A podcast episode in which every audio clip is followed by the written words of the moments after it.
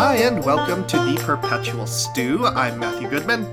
I'm Sarah Merle. And today we're going to be talking about the latest Trump indictment. I it is strange to have to like constantly be updating indictments against former presidents, but it's 2023 and we all live in hell. Um, this these are the federal indictments in Florida uh, surrounding the president's uh, retention uh, of classified or sense at least sensitive documents at Mar-a-Lago. But first, Sarah, uh, by listener request, not just what you eating, what's eating you, but specifically, what is your song of the summer so far? Uh, so far, um, I uh, my my what I'm eating and what's eating you is kind of the same. So uh, I found these in a gas station.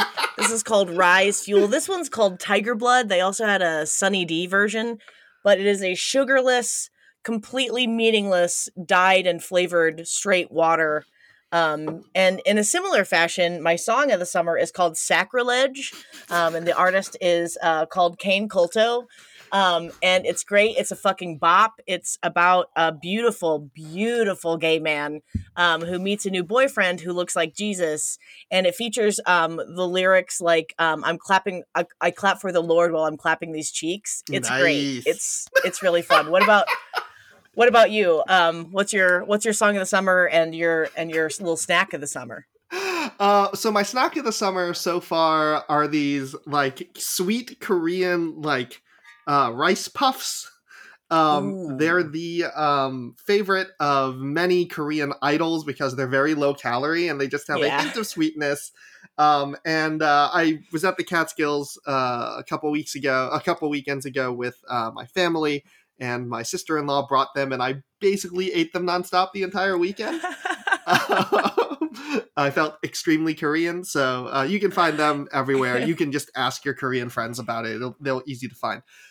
Uh, and as as we know, what is the ultimate uh, Asian compliment about a dessert? it's low calorie. It's not too sweet. Uh, not too sweet. There you go. Not too sweet. Mm-hmm. That's how you know you've got you got a really good one. I keep comparing. Yeah. I have a couple new products that I keep comparing to um, adult sweet Japanese Kit Kats, and I find that most people have not tried an adult sweet Japanese Kit Kat, and I found some, so I'm going to divvy them up into little samples so people can have their first Japanese Kit Kat experience with me. So I think for Halloween this year, we should maybe do an international like candy roundup of like the best oh. international variations of candies because there's an entire world out there uh, of yeah. candies you can't get in the United States normally that are fucking anyway that are absolutely amazing. but my song of the summer so far actually came out about three months ago. I know, shut up. Yeah. Um, but uh, it's uh, by a Japanese, uh, Japanese, by a Korean K-pop group called 50/50. They're from, on a smaller company, um, and so they basically rose from nothing. There, uh, the song is called um, "Cupid." Yes, and uh, I am obsessed with it, and so it has like 321 million listens on Spotify uh, so far. But I recommend the twin version. The reason I say this is uh, it's all in English and unlike a lot of translations, they actually kind of rewrote the lyrics. It's not an exact translation. It actually fits uh, the language really well. Um, and it's also about how uh, love is stupid. Um, yeah. with the uh, uh, with basically tr- dating and being in a relationship that makes you feel like love doesn't exist, or in other words, Cupid is so dumb. Well, I'm telling you, Matt, this is why you got to get on TikTok because the song is huge on TikTok right now. It's mm. massive. So I've been listening to it for months, but it is like a perfectly summer song, and I'm going to give a backup if you want one that's newer uh, and a B side, not a title track. Um, there's a new release from (G)I-DLE called "I Feel." That's the name of the album.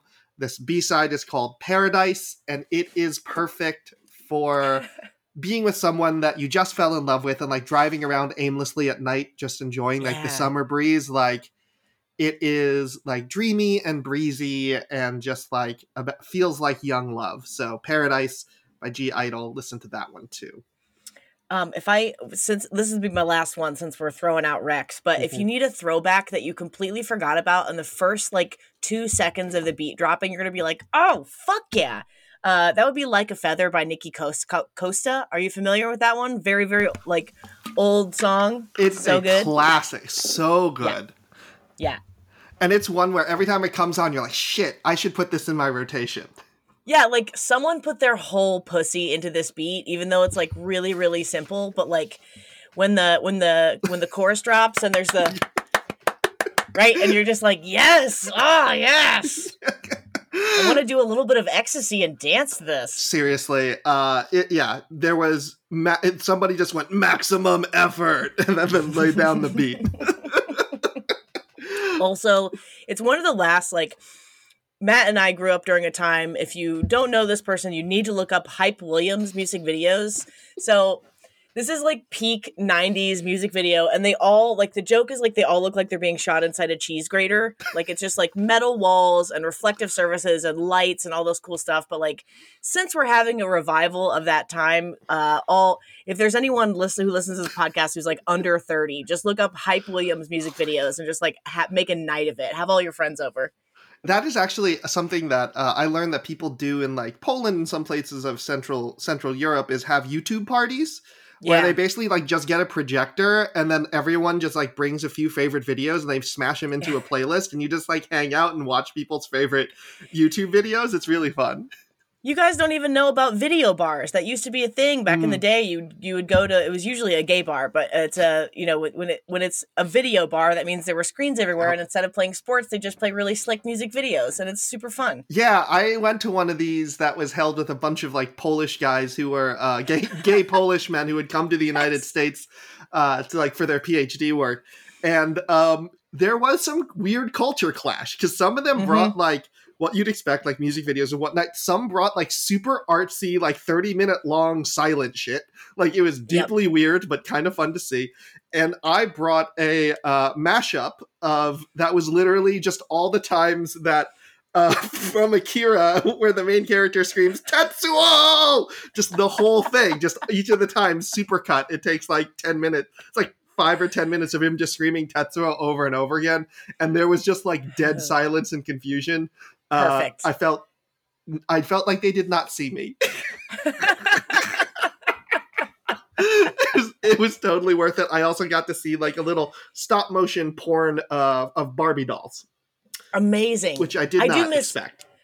I do. If you ever, if if there is a, a short film like um, festival, or that used to be one of my favorite things. I'm, what am I saying? Used to be. I can do that now. Yeah. There are still short film festivals. I need to go back to them. They're really fun, but you get to see like, for me with ADHD, like sometimes a movie is too much. Uh, which, by the way, um, Sanctuary is a movie that I just saw here locally. It's another. If you like Secretary and you like realistic portrayals of mm-hmm. uh, kink and BDSM uh, especially power dynamic stuff. That movie is amazing. It's also 90 fucking minutes. It takes place in one room and then it's done. And it's like, fucking thank you. I what I love about that film is that as someone who loves film and would love to like be in one or make one eventually at some point in my life, that is a lovely film that feels achievable.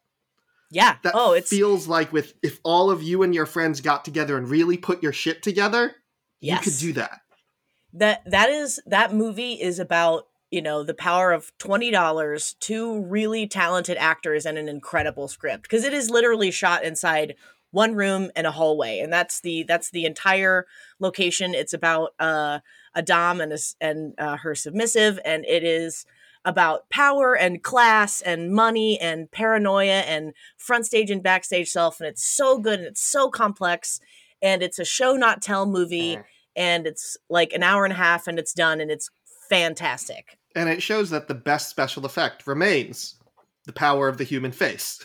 Yes, that's correct. Right? Yes, that... she is. They're both so good, but like they they both just work their face like nobody's business. Yeah, I I feel right now sometimes alienate. Sorry, we should we can have a cinema episode, but I'm just gonna say yeah, yeah. sometimes I feel alienated even from movies I like because they're not human yeah. scale. They don't feel like a small group of people can make it it doesn't even feel like it portrays real human relationships like sometimes yeah. the stake is the stakes are always the entire fucking universe and yeah. like as opposed to sometimes the highest stakes is literally just like a human relationship or like loving yourself or something yeah. that feels immensely personal um, and that can feel weightier than some bullshit about you know the end of the world or whatever. So, Do you know what this means, Matt? We're going to have to start a separate podcast about movies about relationships and people because that's my fucking shit, my dude. Like, there are, you know, for example, and I'm so sorry, then we'll be done. I just had way too much caffeine before we started this, but like, Hereditary is a horror film.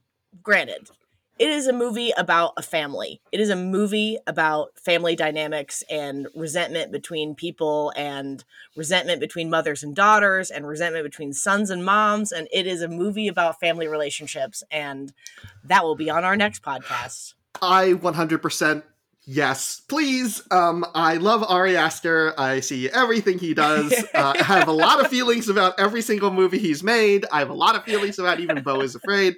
Anyway, yes, this will happen because for those listeners out there who don't know, I see in the theaters between two to five movies a week. Um, Awesome. yeah, so I am. I try to see everything. I Yeah. absolutely love them. It's like I spend very little money on stuff, but I spend money on food and movies. Anyway, all right. So moving on to less fun things. Yes, yes. So as all of you probably know, and everyone knows around the world, uh, Donald Trump was formally indicted uh, in Florida by federal authorities um, on many, many, many counts. Um, it was of uh, uh, uh, under it's under 18 USC 793. So basically, having unauthorized possession and then willful retention and failure to deliver uh, sensitive material relating to national security. Uh, it is as serious as it as it sounds. Um, but I know that there, there are probably a lot of you non lawyers out there who have a lot of questions about this. So, uh, Sarah, what is it about this that you want to know about as a layperson? Okay, yes. I told Matt before we started the, sh- the show that I am the most uh, uh, informationless, the most blank on this topic, uh, beginner mind. So um, I just know the very few things that trickled down to me because honestly, I'm so jaded with this process that I don't actually believe anything's going to happen. So I refuse to let myself engage with it emotionally. Um, but that. I know a couple things because I listened, listened to a 20 minute little rundown about it by Behind the Bastard. So they found these documents in a bathroom between the toilet and the wall. And Donald Trump, being the um, bombastic fucking moron that he is, was just showing classified documents to like people he was hanging out with. Yeah. Pretty cool. Yeah. Okay.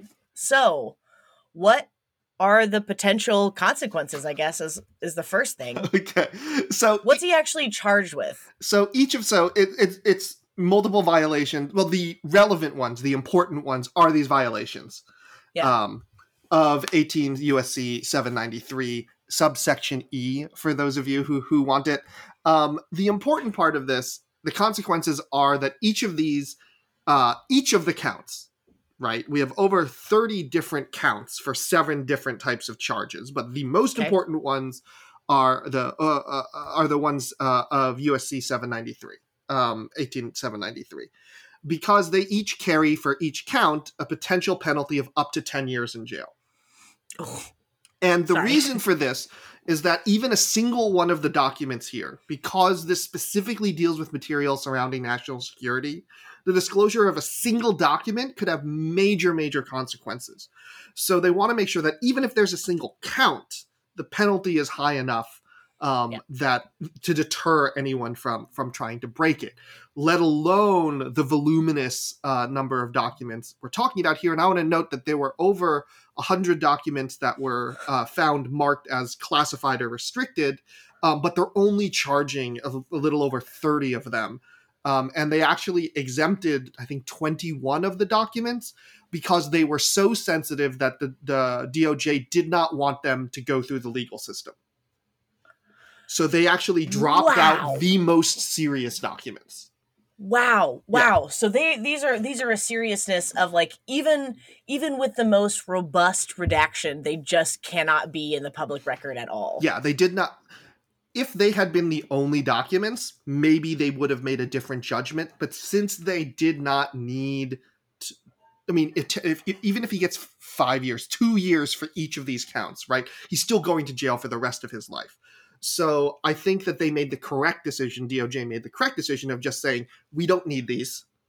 Uh, let's protect them. We don't want them in the public record or re- even revealed to the courts um, in, in, a redacted, heavily redacted format because the mere existence of them is something we don't want uh, the public or even the courts to know about. God damn. I, God damn. Like I'm just trying to impress the seriousness of the situation that it's not just the normal carnival around Trump. Like this is like literally life and death, deadly serious shit. So the other thing that I heard is that like Trump so you know the again the perpetual question with Trump, right, is that like he seems to be wholly disconnected from reality, right? Like he seems to literally fabricate his reality as it suits him in the moment. And no there is there there seems to be no amount of impressing upon him the actual seriousness and danger of this that would make him understand aside from prison time yeah. do you know what i mean i i, yeah. I 100% agree that uh, uh, uh, the worst case scenarios does not seem to be true that he openly disseminated or tried to shop um, these documents yeah. to uh, our adversaries abroad Instead, in classic Trump fashion, he did this for the pettiest of fucking reasons. Yep. Right? He wanted because they were like they were he thought that they were his, that they were mementos, and he wanted to show them off to show what a big fucking tough guy uh he I, is. I'm I, I am speechless. Matt, this is like this is like the Navy kid who's going to go to federal prison because he showed off the uh tank plans in his like Discord chat. that, that, that's exactly it. And um, this that in that particular case, um, they had basically just like fucked up their screening that showed that psychologically he was unfit to have yeah. access to any sort of classified information. Unfortunately, the screening for the president to have access to classified information is an election. Um, so it was the American people who sort of, you know, failed uh, uh, on that situation. So like, I want to be like really, really, really, really, really, really, really clear. Um, that any excuse um, for this conduct, right? If true, if true, if the conduct is true, which we have a lot of evidence that it is, but I will throw out that legal caveat that anybody who is worried about the national security of the United States, right, should not want anyone, no matter who they are, yeah. to treat sensitive national security uh, documents in this way. And yeah. yes, there are arguments to be made that so, that there's an overclassification problem. Uh, okay, but given that we have recordings of Trump at least alluding to that the document in his hand at the time, which by the way has not been found, um, concern the nuclear capacity of another country. That these were not do not appear to be documents. At least he's cl- wasn't claiming uh, that these documents were fell anywhere within that sort of over over classification umbrella. Like sure. And given that um, that we don't have to just rely on Trump's boasting about it that DOJ and DOD have worked together to like verify the importance of these documents we can say that like it is likely that at least some of them uh, fall well inside what any reasonable person would be considered to be sensitive or classified information. I don't even like I don't this is I don't I don't even we're back to my eternal question about Trump, which is like those of us who were like screaming and pulling our hair out after the 2016 election, we're doing so because of this, not necessarily like I truly never once thought that Trump himself, the person, the individual, had the intellectual capacity or or just the ability to have long-term thinking long enough to be a self-directed diabolical person, mm-hmm. right? Like but this is a situation in which again because he is ultimately a skin suit full of uh, parasitic insects like you know where the people around him could use his ignorance to animate him to be the fall guy for them selling classified secrets you know what i mean mm-hmm. and then we have a fall guy here Yeah. Someone we have multiple people Trump tried to like set up as the fall guy. And in this case, um, there's uh, Walt Nauta, or Waltine Nauta, as his full name, who um, weirdly appears to be actually kind of a patriot. Um, Oh, God. yeah, like he tr- basically he you know he was a Navy veteran who came to work for the Trump administration and then joined the Trump or Trump's uh, post presidency organization. Um, uh, after Trump left office, that he was office, he was a true believer. Yeah. and he was the one who was physically moving these boxes around. and, and to protect Donald Trump, he in his first meeting with the FBI, he he lied to them. Although it appears he was more forthcoming. Um in the uh uh in, his subsequent meetings with law enforcement. And this is where so we have like 31 counts of of the uh, of the document retention um charges which we previously discussed um, willful retention of national defense information. Um, but then the 32nd charge is a uh, conspiracy to obstruct justice. And that conspiracy involves Donald Trump and Walt Nauta because they worked together to try to hide these documents. Yeah. Right. And literally in this case, all Walt Nauta did was like carry the boxes around to where Donald Trump wanted them. Right. And let him know where they were. But that's all it takes. And when you commit even the slightest action, it could be moving a single box or even a single one of the documents now you're a party to the conspiracy. all I, all I'm saying is for anybody who's whining and bitching about how that's not fair, you maybe you're right, right? Maybe you're right. But we also live in a system where if you are riding in a car with somebody who who stops and robs and kills somebody, you go down for that crime as if you also stopped and robbed and killed somebody, you know? E- exactly. And like there are cases where you can like I I worked a case where there was someone who because of the felony murder charge did go to jail for murder even though they personally did not kill anyone. The other person Right. committing the felony um, killed the person. This was a strange situation in which the actual killer person who pulled the trigger uh, got life in jail, but since he flipped first, the guy who did not kill um, got the death penalty. So, so that's a situation which you could say that you know maybe um, the law is overstepping, right? Yep. So, like for those of you who think, I mean, I don't know if for those who are podcast only who don't see the video, like Sarah like covered her face and gasped. Like, I mean, it is a it was a deeply fucked up case. Like, yeah. I like we ended up losing that case, and it was I found it very hard.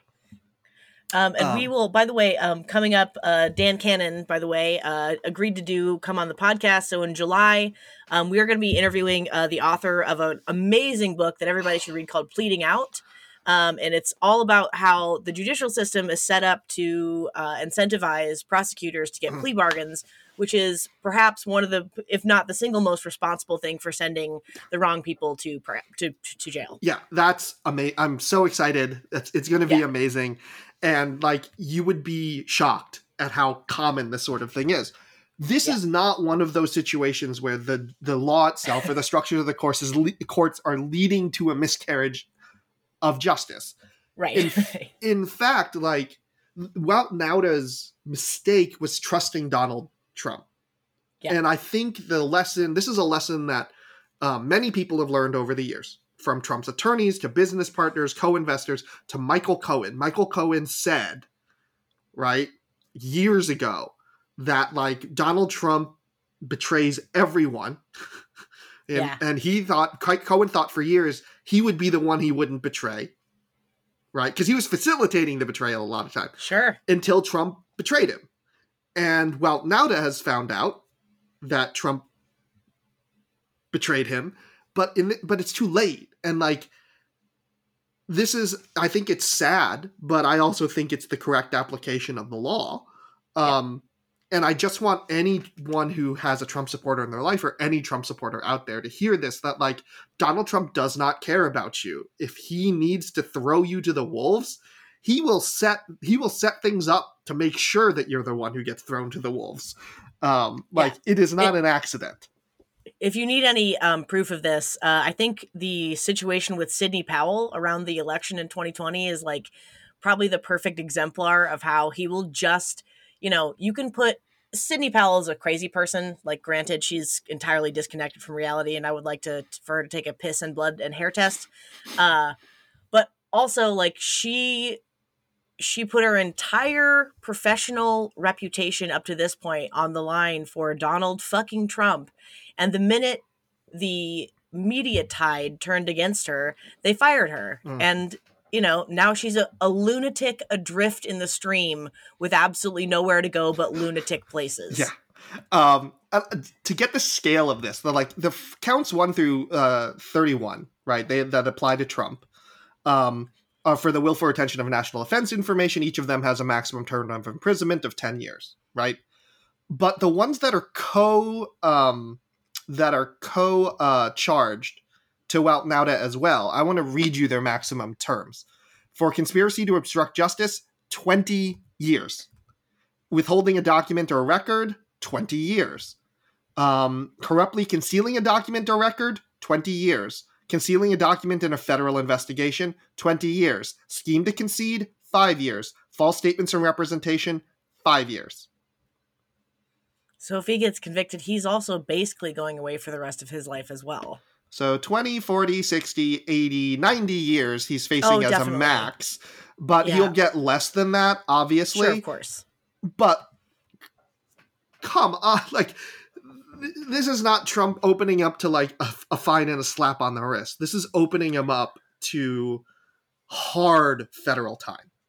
I, I don't, you know, perhaps this is why uh, the sort of current response to Trump is like, um, let's just say, not as frothing at the mouth as it was the first couple times around. Mm-hmm. And I think that the the reason is that like you can as much as you want to you can claim victimhood you can claim martyrdom right for a cause but at the end of the day like all those fucking idiots who came to washington d.c and you know they the the january sixers love to say like the police let them in like the police were trying not to get um stampeded like uh-huh. the, the, like it was obvious that this crowd was in a, a let's say frothy state and they were not to be reasoned with. And now all, a lot of those people went to real federal fucking prison because eh, they went with the mob mentality and it like the mob betrayed them, you know?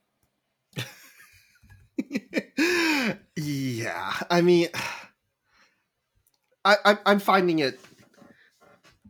I think it's strange that a few people are still defending Trump when it comes to this but I do. I think I agree. I, I, agree that it's less frothing at the mouth. It seems less strident now. It seems more yeah. lukewarm. Yeah. Um, that you know, the, and and also like it. It seems far fetched. I think even to an ordinary person because this is pretty straightforward. You weren't supposed to have these documents. You had them. They asked for them. You didn't give them. Like what do you think is going to happen right yeah that like that this is a pretty easy story to understand there's there's not it's not complicated from like a, a complicated financial crime like this is much closer to i took shit i shouldn't have and i wouldn't give it back well and and you know we're uh, the classic story of like trump being categorically and pathologically incapable of handling the responsibility of the job is like you know they they love to bring up that like oh well you know the the bidens they had a document or the obamas they found documents afterwards and like the i'm, I'm sure that's absolutely true. I'm also sure that the documents that the obama administration returned after the fact were locked up in a like heavily guarded like you know what i mean where yeah. because because they understand the seriousness of keeping presidential documents right like just in case. You don't want people to get in there just in case. I shred my financial documents. If someone tried to steal my identity, the joke is thoroughly on them. But still, like, you just keep certain things secure. Every adult knows that. And the relevant statutory text here is willfully retains and fails to deliver. Yeah. So they're not charging Trump with um, transmission, right? Yeah. Um, it's the willful retention and failure to deliver. And so in the Obama case, in the Biden case, in the pun, in the in the Pence case, and I want to say the word willful. Yeah. Uh, the word willful is a term of art in the law, so it means that you had to know about it and do it on purpose. Yep. Right? It's not reckless, it's not negligent. Willful is a higher standard. Like you have to know about it, you have to know that these things exist and then do it anyway. Yep. So in the Obama, Trump, and Pence cases, and I, I'm, I'm throwing Pence in there because I want to show this isn't a partisans thing. There's Yeah. no willfulness because it appears A, none of them knew that they had the documents. Yep. And B, there was no retention because once they knew that they had the documents, the documents were then transmitted to the appropriate authorities. Yep. So they failed the willfulness and then they failed the second part, failure to deliver. They did deliver. So uh, their retention was not willful and they did deliver. So they don't fulfill the statute. So for anyone out there who like, I, I, I was thinking about framing this as like arguing with your uncle. So like Yeah. if, if anyone's uncle out there goes, but what about Pence? But what about uh, Obama? But about Biden? Here it is. There's the statutory text, right? Straightforward. You can explain willfulness in no simple terms. But it's the same way, like, I cannot willfully conceal something I don't know about. So, for example, let's say, Sarah, you hide, I don't know, a Teenage Mutant Ninja Turtle action figure in my room, right? As I'm wont to do. As you are wont to Everybody knows. Yeah. And then someone goes, Where did my Teenage Mutant Ninja Turtle action figure go? Because it turns out you stole it from them. And you you stashed it in my in my room to hide it. I am not willfully concealing or retaining the Teenage Mutant Ninja Turtle. I don't know it exists. Correct. So there are two things I can do. The person's like, I have reason to believe the Teenage Mutant Ninja Turtle is in your room. And I look for it, and lo and behold, I find it. The what should I do in this case? You would have to return it, otherwise, look at you dealing in stolen property. Mhm. So if I return it, there's no possible criminal charge against me, right? there, I've Yes. done nothing willfully. I've stolen nothing. I have retained nothing. Instead, delivery was asked once it was discovered. Delivery was done. However, if I go, fuck you, the Teenage Mutant Ninja Turtle is my precious, like Gollum style, right? Ding, ding, ding. Now I'm in trouble. Well, and and also like I'm I'm going through the devil's avocado to borrow a phrase from sounds like a cult uh, version of this, which is like okay, devil's avocado, they didn't know that they had it, right? So they if if I'm lazy, which we know that Trump is, Mhm. like all and everyone is lazy and incompetent, take every fucking box, presuming this may be generous on my part that they're all labeled, that we relatively can look at the outside and know what's in them. Just return them all, right? Return them all. Send And- them all back. Let them deal with it. And what the archive would do in that case would go through them, Correct. take the documents that are relevant, and then return the rest to you. That is Yes. the proper process. That's actually what Obama, Biden, and Pence did. Mm. Right? Mhm. They simply said, here are all the things we think could possibly contain them. Yeah. And this is what an archivist does. And so there was a um, case, and uh, th- that was referenced. There was somebody who was trying to argue, and Trump kept referencing Nixon. And I, I was trying to figure out which Nixon case, and I realized that it was Nixon versus GSA. It was Nixon versus the Hmm. General Services Administration. Mhm. Because post Watergate, you know, uh, the National Archives wanted um, uh, uh, uh, by stat had there just a new statute for presidential records to be held by the National Archives um, for obvious reasons. Uh, for the same, and that's just still the law. And Nixon sued, and to protect his reputation, he didn't want all the horrible things that he had done Yep. being uh, revealed to the public. And Yeah. Trump supporters have tried to use this case to defend him. Look at the Nixon case. Like, I looked it up just to remind myself. The court ruled seven to two against Nixon. Yep. They're just like, no, like, there's no violation of your constitutional rights, either as a private individual or as president. In fact, there is intense uh, justification to breach your privacy in this case, um, to take the documents, because A, they're not yours, and B, public interest trumps it for both historical purposes but also governmental purposes. The government needs to be able to have access to the presidential records because government policy has some continuation. There are relevant reasons why Congress or a, further, a later executive would want access uh, to Yeah. presidential records. So the court just outright rejected Nixon's argument. I don't get why Trump supporters keep trying to cite Nixon v. GSA. You can find it. It was done in 1977.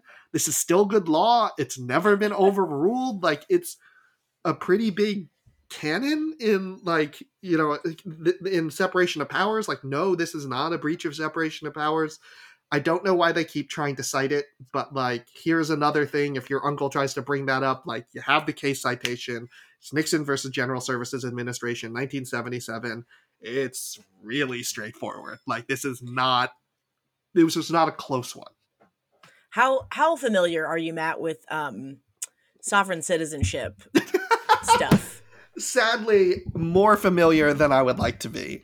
okay, great. So you so you're you're very very familiar with a certain subsect of uh of conservatives being able to sort of just interpret the law at will and then and then per- perpetually perennially be genuinely surprised that every time they just hand over a piece of paper to a cop that says you know, I am a sovereign citizen. I am not bound by your laws. And the cop says, Great, thank you so much. And then crumbles it up, throws them away, and arrests them anyway. They seem to be surprised anew new anytime. So, like, well, I think that you are doing something valiant here, which is fighting back against the Facebook uncles of the world, Matt. But uh, you know, I think I think it always, uh, for our own sanity, bears repeating that these people can create any reality of their it's choosing true. at any time they want. It it's very true. Uh, um, oftentimes I think the important thing is you don't engage with like the anger or the vitriol or whatever. You just make sure that because you're always arguing for the audience. In yes. any debate, you're arguing for the audience because there are people out there who are persuadable who don't pay attention um, yeah. to this stuff very much. And uh, the key is to make it comprehensible and understandable to them. So, like one of my friends uh, uh, said that his classic example is he he plays um, podcasts about uh, these issues that explain like explainers about this stuff around his parents. He knows that his dad will flip out, but that he it's he's not playing it for his dad. He's playing it for his mom, who yeah. listens to them, sees the dad's response, listens more, and then has turned against Trump because yeah. quietly she didn't have to argue with her husband she just let her son know that she was no longer going to vote for trump that she found that the information he had provided to be helpful um, and that uh, and that she appreciated the fact that he was always trying to provide facts um, uh, to her in a way that was useful and you know she didn't have a lot of time she didn't have a lot of background um, but I think that we all do a public service when we engage that way, even if we're not going to persuade the person we're directly speaking to. Like, do it for the listeners. There are people out there. Well, yeah, and and you know there are some some parts of the argument against this that are you know reasonable, right? Like like uh, back to when we were talking about um, levels of classification, right? Like uh-huh. we do not have a very um, adept system at appropriately classifying things and it's too broad it's too general right and like you know if you're a if you're a snowden person which you know that's complex to me too but one of the reasons that snowden did what he did was he was saying that there is no reason that you know just some fucking contractor off the street should have access to these government secrets with this level of clearance and i think that's probably true but like that's an entirely separate issue that like cannot be adjudicated here you know what i mean? Like in the same way that like um you know i like pleading the fifth like the the sort of mediated version of pleading the fifth is that it's like this like impenetrable steel barrier against any further inquiry yeah. you know what i mean which like in reality um actually will you talk about that like in reality what the actual process of like so you plead the fifth like it doesn't mean like they're just like oh okay well well okay so pleading the fifth means two different things so yeah. in a civil context, so in a civil case, um, if you plead the fifth, if you if you say I don't want to say, right, if you refuse to answer, the jury is actually allowed to make a negative inference. They are allowed yeah. to infer that whatever answer would be bad for you. Um, yeah. In a criminal context, that is not the case. Practically, though, juries are people and if someone does not want to plead the fifth, it means two things. It means first, they need to believe that there is something damaging or damning about the answer to that question, or else the fifth is not applicable. Because note the the fifth must be something that would be damaging to your argument. Yeah. And second, um, that and second that it has to be uh, uh better to say nothing than to provide the answer to allow that sort of natural negative inference than providing the exact content uh, of the answer.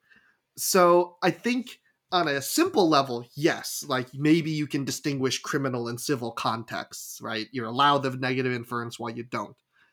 On a practicable level, because people aren't fucking dumb, Yeah. like um pleading the fifth is not a shield even in a criminal context to the jurors going shit there's probably something bad there and then taking into account all the other circumstances and evidence to try to guess what that bad thing is and it also opens up the prosecutor to to provide evidence pointing to to what that that Yeah. bad thing most likely is that the person doesn't want to say like for example if um I mean, this is stupid right? But let's say like uh the, they ask the person like have you ever have you they, they have no evidence but like there's a browser. They've like wiped their browser history and they're not able to get it. And they can ask them like have you ever googled how to poison your husband using fentanyl to bring up a classic case recently?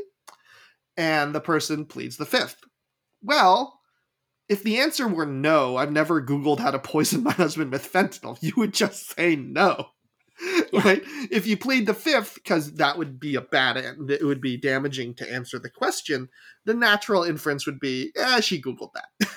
Yeah, well, and isn't aren't there plenty of situations where like if a person is testifying in one case, but they also have an ongoing separate criminal case where it's like you ask them a question that might incriminate incriminate them in that other case, like there are situations, correct, where like the judge can be like, "Hey, what is the thing that you're not trying to say?" Right? Yeah. Like there are aren't there plenty of situations in which like that leads to further inquiry by 'cause it- everyone because it has to be damaging to the case at hand, right? Right.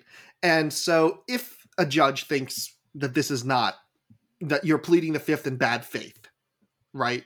Not because you're trying to plead the fifth, not because it would be damaging to the extant case, to the case case at hand, but because of something else. That's not relevant in this courtroom.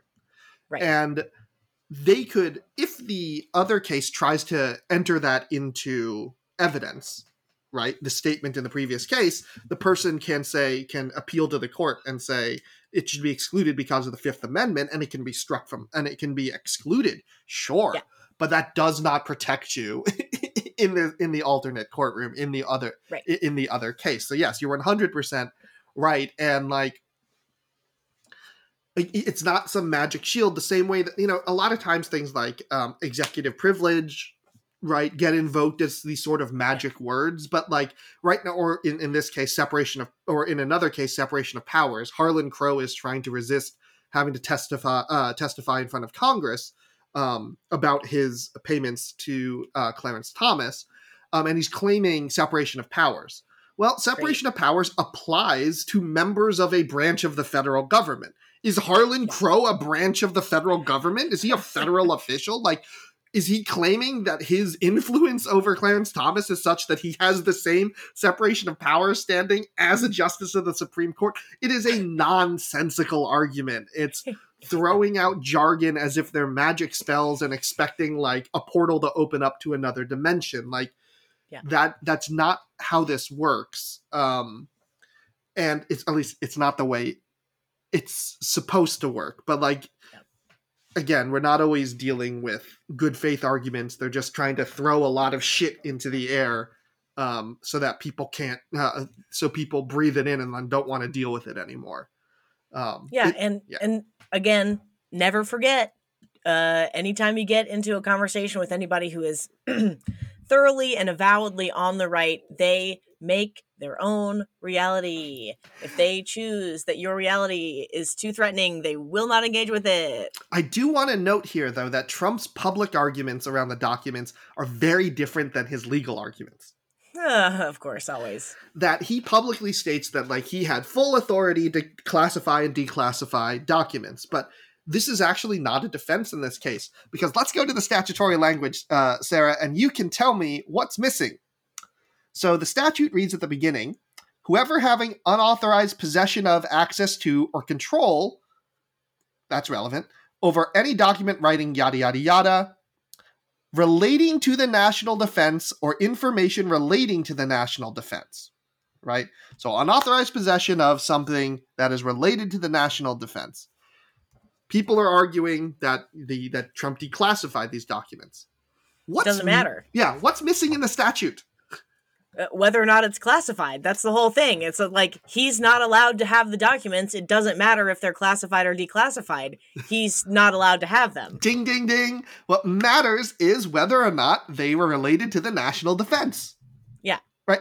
Like that's it that's all there is. I mean, well, the the other thing is that like uh your same uncle who's going to argue about Snowden Mhm. is going to intentionally overlook this part of the the statute that you point out, right? Which is like he's not allowed to have them. Mhm. Therefore, having them, regardless of their classification, is the crime. and the and let's let- again let's steelman this and i think we've done a pretty good job steelmanning like making the best possible case here right you know it says unauthorized acts un- unauthorized possession of so let's say that in trump's mind he at first thought he was authorized to have it why would what would change like he thinks he's authorized to have it what isn't relevant to the facts of the case that might have informed him that he was not authorized Well, they told him. They, regardless of whatever he thinks, eventually they said,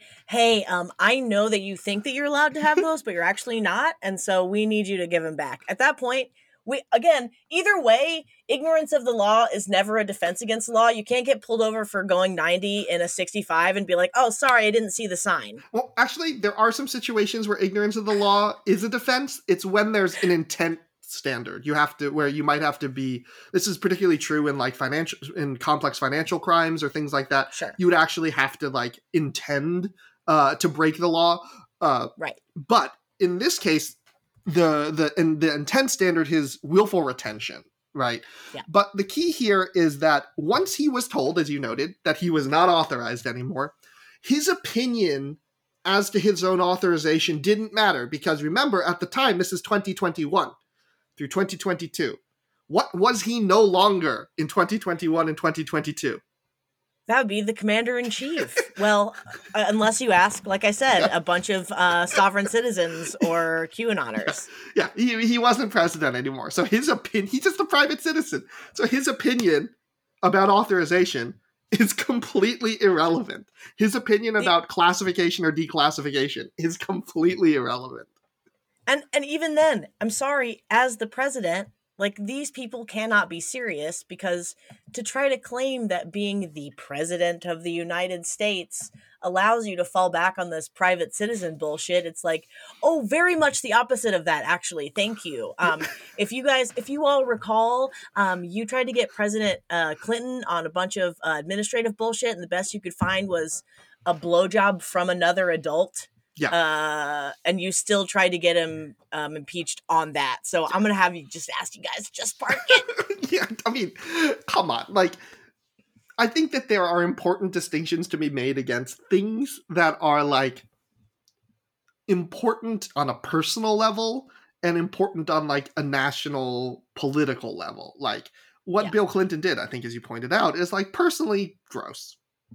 kind of gross, Right. right? Like, mm, You not know, great. not great. And do I think that conduct is good? No. Do I think he should have resigned? Probably. Do I think he should have been impeached? Absolutely not. Right? You think he should have resigned? I think he should have resigned. Um, Interesting. but again, my opinion about that is irrelevant uh, right, right, because I don't see that as an impeachable offense. I, don't- I mean, right. it did not threaten the body politic in any way, shape, or form. Um, and based on my understanding of the marriage, it didn't it, it didn't uh, uh, threaten his marriage in any way, shape, or form. You couldn't blackmail him with it because he's like, my wife knows, like she don't care none. I mean, if I'm marrying the somebody who is regarded as one of the most charming people ever to have lived, mm-hmm. and I'm like, yeah, he's probably getting blown. Like, yeah, you know. I, I mean, I think almost in some ways that's part of the appeal of of people like Bill Clinton. Um, Duh. Like, right. listen, I'm not trying to lay too many cards on the table, but like sometimes the whole thing is like, yeah, I I understand. I completely agree about wanting him. Uh, yes, Yes. yes. exactly. So, like, I think it's important. Anyway, in my book, I go through a, a lot of these uh, ways to figure out what's a pro- what's an existential problem, right, and what isn't. yeah. And I'm not Yeah. going to go into the theory here, but I think what's important is to ask yourself, right, does something related to national security, to potential nuclear secrets, rise to the level of something uh, of disclosing or having them uh, when you're not authorized to have them? Is that something that threatens the United States? Like, I'm gonna go ahead and say yeah, Bob. Yes. Yeah, exactly. Does information about the nuclear capacities of other gov- of other states is that a secret that we do not want anyone to disclose who does not have who to have let alone disclose who does not have access to that information? Well, fucking no. And secondly, if we've learned anything about like a, a categorically self-interested and self-absorbed person, it's that like he has let all kinds of people into Mar-a-Lago. There, there, you know, like all you have to do to get into Mar-a-Lago is write the check for the membership fee, right? So like, you know, the reason that the reason that uh, Kim Jong Un loved him so much is he's like, this is the easiest mark on the face of the fucking planet. Like, I'm run a communist dictatorship. Like I do parades like nobody's fucking business. You want your face on a car? I'll put your face on a car. Don't even worry about it, right? Just give me every fucking thing I want. And it makes the same sense with Russia, right? Yeah. They they look for the weakness, and the weakness is he wants money. Yeah. Trump and, wants and money. adulation. Yeah. Sometimes just adulation too. Like sometimes if he can't bilk you out of a mil a billion dollars, like he'll take the applause of an adoring crowd. That's almost as good to him. Yeah, ex- exactly. And they're just like, is there a way for us to get him money in ways that he would want it? Like, sure, there are. We can buy his properties. We can, you know, there are lots of, of channels there. We can rent out rooms at his hotels. Oh, the Saudis want to influence Jared Kushner. Is there a way? Sure, he has a failing business. Like, and so when we think about these, about who we want responsible to protect our secrets and to protect the American people, you have to ask yourself, first of all, are there weaknesses potentially threatening to the security of the American people and to our interests?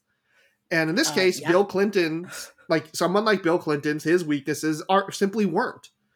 Yeah. Right? Right. He would, I mean, you saw him, like, his wife knew it wasn't going to ruin his life. It would not ruin his chances in the Democratic Party at the time. Like, and we saw that with him that he was not compromisable based on that that information because he just didn't give a shit and no one around him really gave a shit um and but versus like someone like trump where his weak particular weaknesses lead him to do things like share unclassified information with people around him leave it out in vulnerable places store it improperly and we're never going to know i think it's important we're never going to know who actually saw those documents, who shouldn't Yep. have, because they would not take them.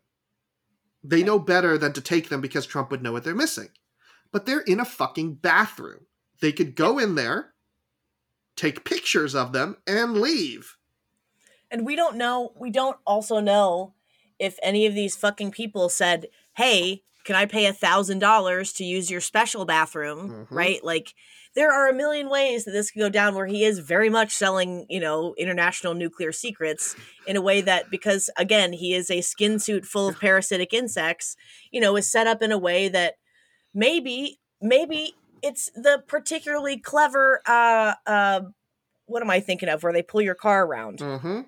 But it would, You know, it would Be, it would be extremely simple. Someone could be like, "Can I have access to your special bathroom?"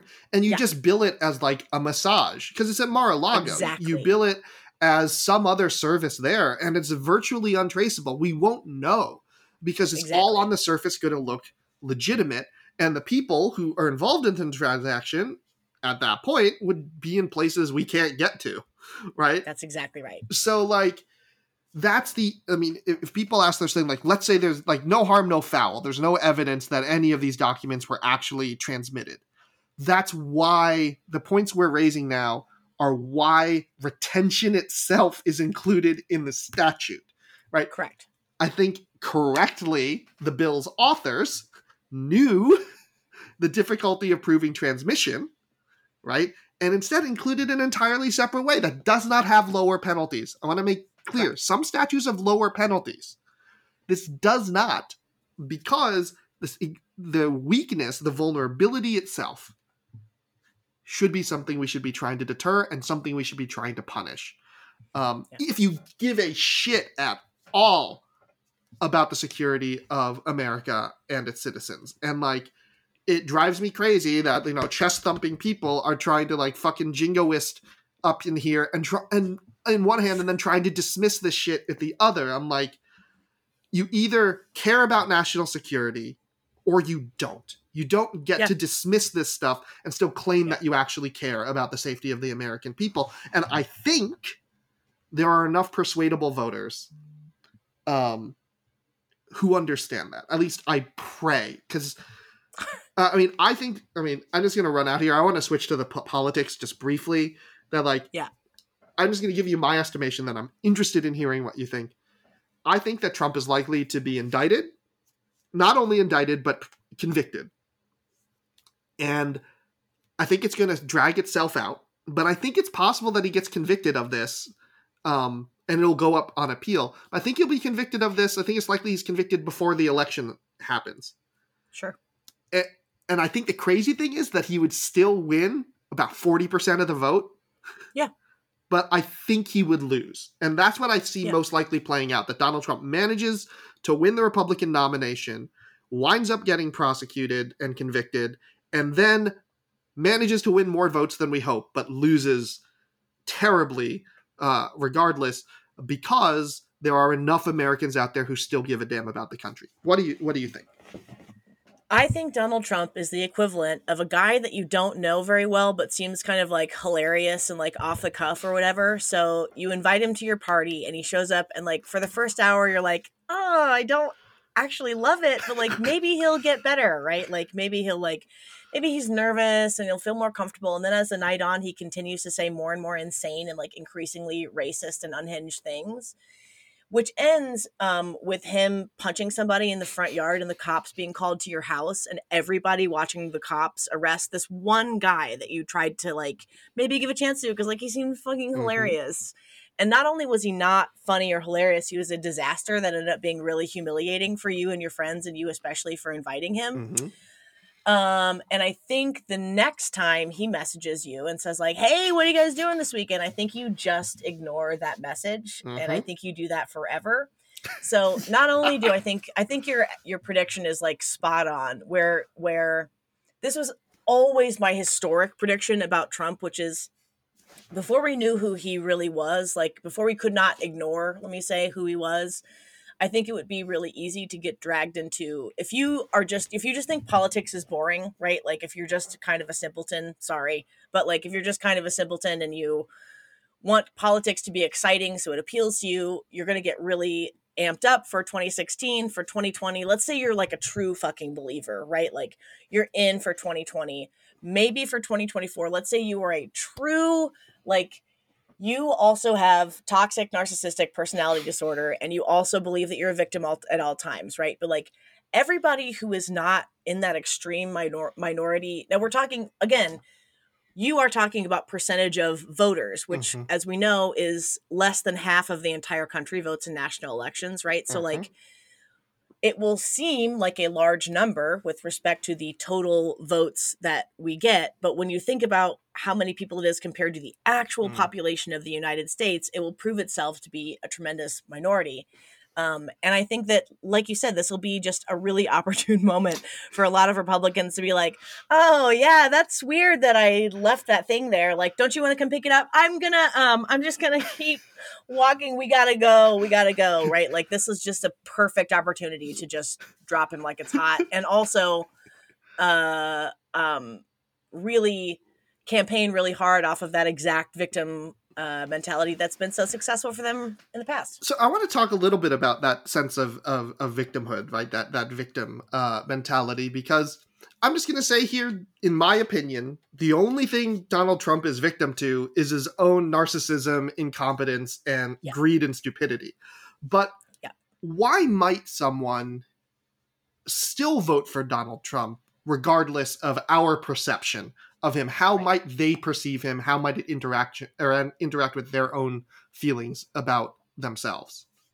So as you know matt i am fascinated by narcissistic personality disorder um, and all of the ways that it leads you to make a lot of really deluded conclusions about yourself that because they are wrapped up in the idea of your superiority lead you to make a lot of choices that you can't undo. And because of what you perceive as being threatening which would be like vulnerability or accepting wrong or you know because those things to people with narcissistic personality disorder and victim complexes are so threatening you also are never able to say i'm sorry or i was wrong or whatever. Um, and it's one of the most recalcitrant things to change right? And it's because uh, some of the sorry I, I looked this up on my other computer forgot to pull it up but we're just gonna we're just gonna fly by memory um, but one of the things that it that uh, martyrdom or victim complexes bring up is uh, a, a, lack of empathy and mm-hmm. empathy is not something you can really learn except when you're like a little kid like they can they can teach a lot of these kids who have like some behavior problems to like empathize but someone at trump's age isn't going to learn to empathize right? So that means that you are excluded from every other perspective that isn't your own. And, and i want to make that clear that the, the distinction between empathy and sympathy right? Yeah. so empathy is feel uh, understanding and feeling what the other person is feeling while sympathy is like feeling bad for them but yes. not necessarily accessing their same emotional state. So I just want to make that distinction. So why is why does lack of empathy why is it so common in people with narcissism and how does it relate here? Narcissism, as we all know, uh, is, you know, it's kind of a swirling toroidal donut of um, self-interest, right? Toroidal is the shape of a donut or a bagel. Um, that's you can put that on your SATs there.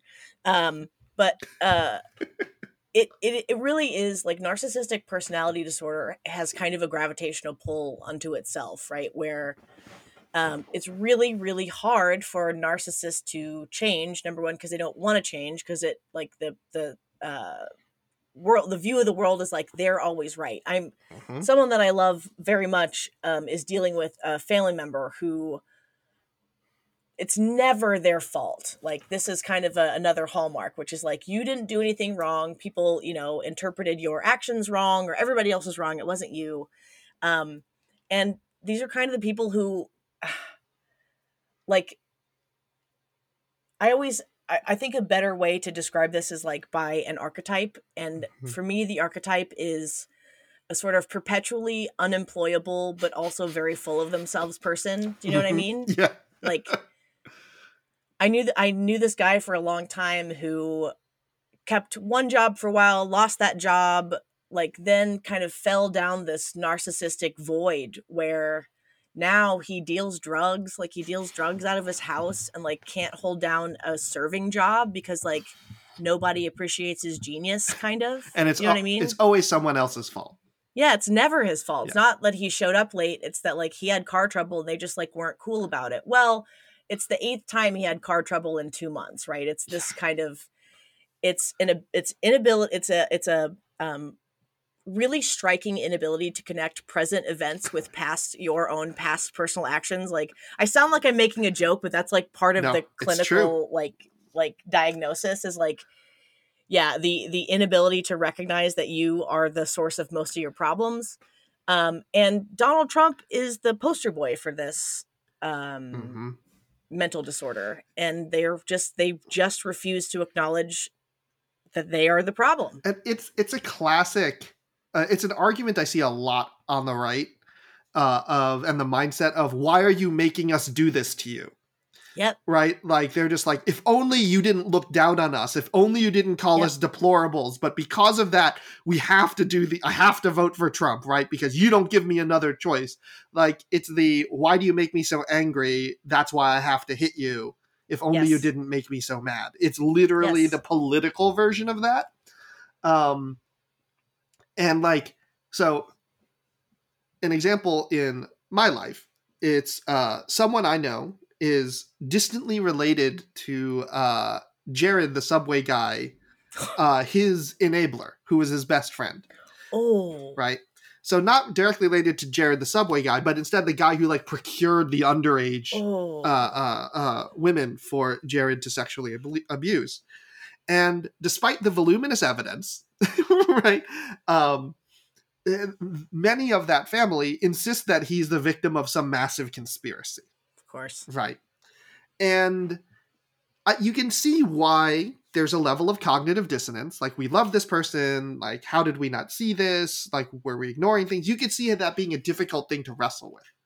But instead of actually wrestling with that, right, being like, you know, were we inattentive? Like, what can we do better? Like, is there anything, you know, instead, because they can't do that, they can't take accountability and they, they can't grow, they have to come up with some way that they're the vic- they are truly the victims of a government Yeah. conspiracy uh, in this case. And I'd like to give you an example. There was someone I was uh, arguing with, not arguing with, someone who was trying to defend Trump's conduct in this case. And they were essentially saying, like, you just hate Trump. You hate people like him. You hate people like me. This is Right. like, you already had your mind made up. You can't analyze this clearly. I'm the only one being clear eyed about this. You're just brainwashed. Like, and this is why we hate you. This is why we're always going to vote for Trump. Right. So it's that classic thing, right? Why are you making me do this to you? Yep. Right? If only you were different. If Yep. only you didn't do these things. So, and like we're the victims. And through him, through Trump, right, they see their own victimhood. Yeah, Um, that's right. By the way, old white guy, unsurprising.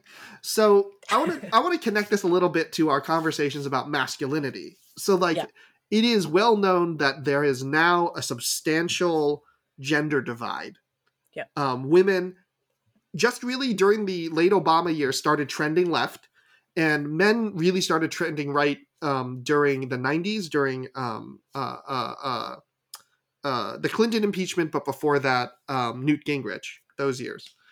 Um, why do you think so many men, older white men in particular, really vibe with Trump's sense of grievous and victimhood? Like, where, how do these things connect? I mean, we we have talked about this in our previous Manosphere episode about like the domestication of the American male, right? And uh I mean, you know, uh not to not to pull a horrible eh, it's not that bad, but a management book into it. Like Daniel Pinkman has the book is to sell as human, right? So like the the idea of negotiating for your needs is like built into our human DNA and white men have grown up in a world where that is not a skill where they've had to um to tend to a lot and like you know the obama administration period was so interesting because we had the first president who valued thoughtful communication and like trusting you know crucially obama was known i think as in in his man- management style um, as being a delegator who trusted men and women and who trusted capable people regardless of gender right and um I I think that masculinity I'll never understand it, right? I can't. I can't understand the masculinity experience, I can't understand the black experience, whatever, right? But what I gather from it is it's so fragile and it's kind of zips around like uh ping pong balls and hungry hungry hippos and like you know jokes about like the joke about like have you ever have you seen the joke product that became real that was it's a hot dog holder that shields the hot dog from sight so that you can eat a hot dog without looking gay Wow. But that's what i mean Oh right my like God. Why? I don't know. Why? I don't know. I don't know. But but this is what I mean. Like I think that there were a lot of women who, you know, as a woman, I've spent most of my life sort of coddling and cushioning the very fragile egos of some very fragile men who were significantly less capable of me, who had way more power and made way more money than I did. That's Yep. like the majority of most adult women's careers. And then you can extend that plus, you know, like if you're a black woman, you then also have to coddle their maybe disgusting levels of racism and, you know, microaggressions. And I think uh, Obama was so thrilling to all of us because he seemed like a man that you wouldn't have to do that for. Yeah. Yeah. And um, uh, he seemed like somebody that you could have, that you could come in when you're having a real shit day and say, like, hey, I need five fucking minutes before you talk to me. And they, and everyone in the office would be like, God, someone's on the rag. You know what I mean? Like just being allowed to be a person. And I think um, a lot of men refuse to engage in their personhood, and a lot of women are really ready for a greater sense of personhood. And one avenue is for one, and the other's for the other. I think you make a really good point here that women now have better expectations for men Yep. uh, in general, and I find that like deeply refreshing because you know I hear a lot of older women make excuses for Trump. Although you know boys will be boys, that's just locker room talk. That's how men are. But I'm like, no, that's how like four year old boys are. That's how like thirteen year old like children are. That's it's not how men or adults are or should be. That like I was in a conversation uh, with uh, a woman, and she was uh, constantly surprised during our video dates that um, I would not get angry when she disagreed with me, when she expressed her emotions or her needs, or even like the slightest criticism, because she was so used to whenever she would do anything from expressing her own needs to uh, even mildly disagreeing with them, of men just losing their shit. Yeah. Right. And like, I, I'm like very sad, but it's also something I can like really empathize with in this case Yeah. because I am also used to men, particularly older white men, losing their shit, not in a romantic contest, but like if Yeah. even the mildest uh, uh, criticism or um, or disagreement, and like I think that it's really important, and it's one something I want to see on the left even more, not just interpersonally but politically. I think of all Americans who just saying like, no, like we demand better. We demand a higher quality of leader. We demand, and for men, we demand a better man than this shit Yeah. you know, uh, than Ron DeSantis, who won't date anyone or marry anyone who would ever disagree with him. Like, no, because that is a fragile, brittle, uh, a she- husk of a human being, right? Who will crumble to dust and and freak out at the slightest breeze. That's that's the whole thing is that like you know when i look around at my like my my group of female friends like most of them are pretty powerful. Like they have powerful jobs and a lot of people ask them questions and communicate with them all day. Like i i have friends who are like vice presidents at like salesforce and tech companies you know what i mean? Like and once you're done managing a group of 30 people or whatever or a thousand people or 10,000 people like um I once did the makeup. I, I did. I was hired by a woman named Susan Tardanico, who was one of the vice presidents of uh, the company Textron, which is a billion dollar technology and materials manufacturer.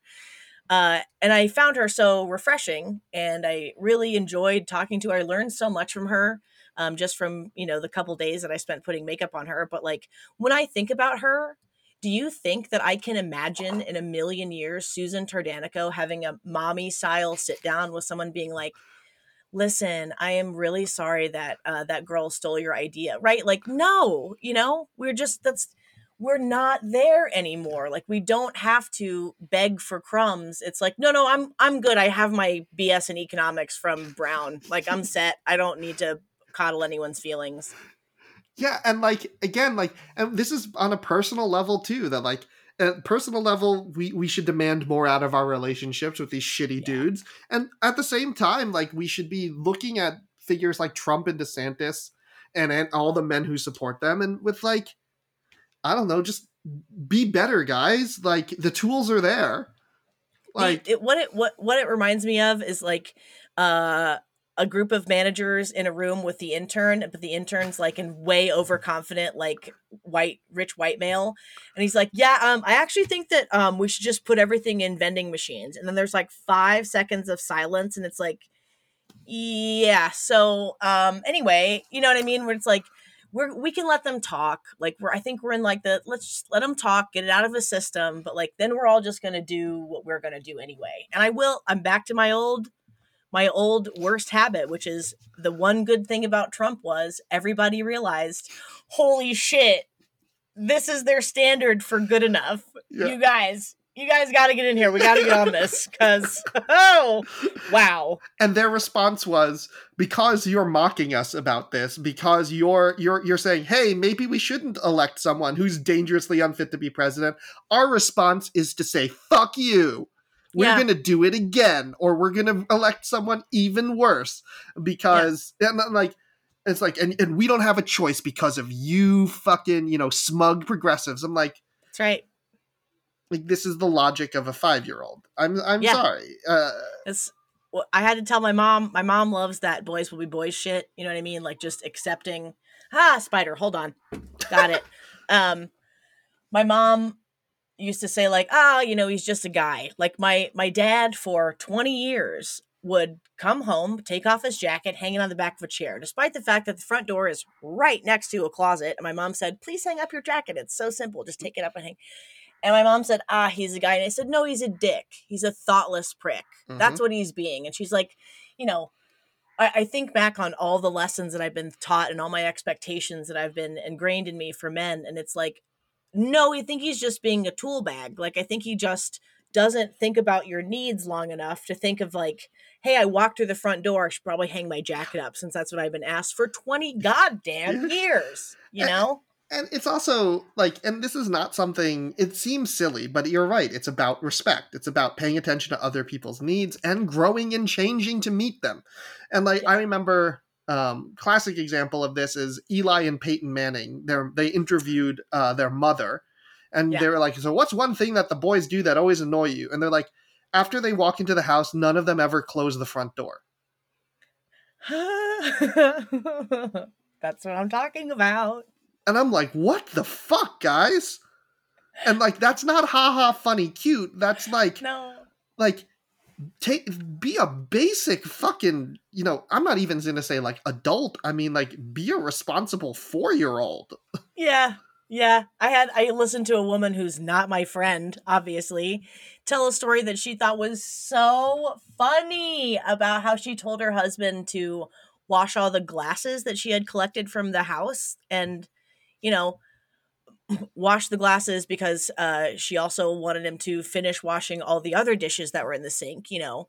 And she woke up the next day and the glasses were washed and all the other dirty dishes were still in the sink, dirty. And she thought that story was so funny. And I was like, divorce, mm-hmm. divorce. I'm not your project manager. I'm not your mommy. Like, it's it's not funny it's not cute. It's not funny or cute when donald trump says can we just run your covid sick blood through some kind of machine that cleans it? It's not funny or cute. And uh, i would just say that he's just a deeply committed textualist. Uh, sorry. Uh, it's like clarence thomas vis-a-vis chores um, yeah, like fuck that, like fucking divorce that guy. Like fuck that guy. Yeah. I'm, I'm sorry. Like, I'm just like struggling to come up with the right expression of like, as a guy, sometimes I hear from women who tell me about the men in their life, and I just, I am just so confused. I am confused, and it's like, and this is why I don't have that many guy friends. This makes this makes a lot of sense. Um, yeah. And, this is something we can talk about on another episode. But there's a great article about the growing partisan divide and how it's uh, between genders and how it's going to impact marriage. And I'm just like, you know what? Kudos to women for saying I deserve a better man than that piece of shit. That's all I have yeah. to say. And uh, I think we all agree that um, we can all agree on the podcast. And if you don't, again, tweet at us, write to us. It's fine. We're happy to hear it. Like, we deserve better than Donald Trump. Like Yeah. we deserve a better class of leader. And I'm not saying that like Bob Dole was my cup of tea, but like Lordy knows that I would fucking kill for Bob Dole or the the like to be the next candidate for the GOP. Yes, I know all about his problems. Like, don't at me, but I'm just showing you how low the I am willing to set the bar. Hey, listen, I set my bar for Republicans high. I was a Richard Lugar voter until I couldn't vote Richard Lugar anymore. And Yeah. the reason is there was a time, I've said this to my own parents, like if the Republican Party went at politics from a perspective of actually limiting government waste, and I mm-hmm. mean actually limiting government waste, right? Like if they went through and did a report on the massive waste in the rebuilding Iraq contracts, right? If they truly became the party of a conservative government in the sense of making everybody's tax money work more efficiently, right? Like, While making ran on- everyone pay their fair share of taxes. Yeah, exactly. Like closing Right. tax loopholes and rerouting it to things where it's needed, right? Like, I am fucking here for it. I would be more than willing to listen to that platform. and it was funny because when I was my the my first boss in my summer internship after one L was the administrator of the drug court in St. Louis. Hi, Mickey.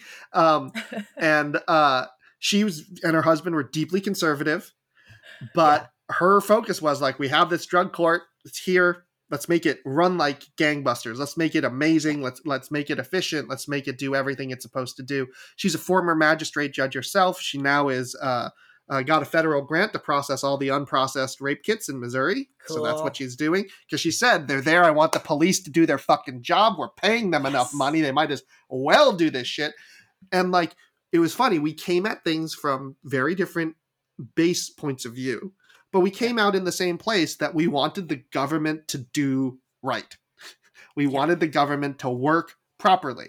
And me, because I wanted the government to do specific things. Her, because she says if the government's going to do these things, I don't want them Yeah. to waste a single one of our taxpayer dimes. Fine Great. Uh, but like that to me that is the conservatism i want to see because it's a conservatism that we all can work with and a conservatism that will lend a very important perspective in achieving common goals uh, that we all have. And i'm going to say mickey i love you for that for you and tom for that reason alone. You showed that even among older white americans who live in who are from rural parts of uh, red states there are still good people out there who want to do um, the solid work of making our country better, and uh, it gives me some hope even when I feel like shit. Um, and And, more uh, importantly, it doesn't uh, churn marginalized groups like through like beef through a grinder. pre- precisely, and like uh, I think it, if with more people like that, uh, we we we would have a much much better country. And uh, Yeah.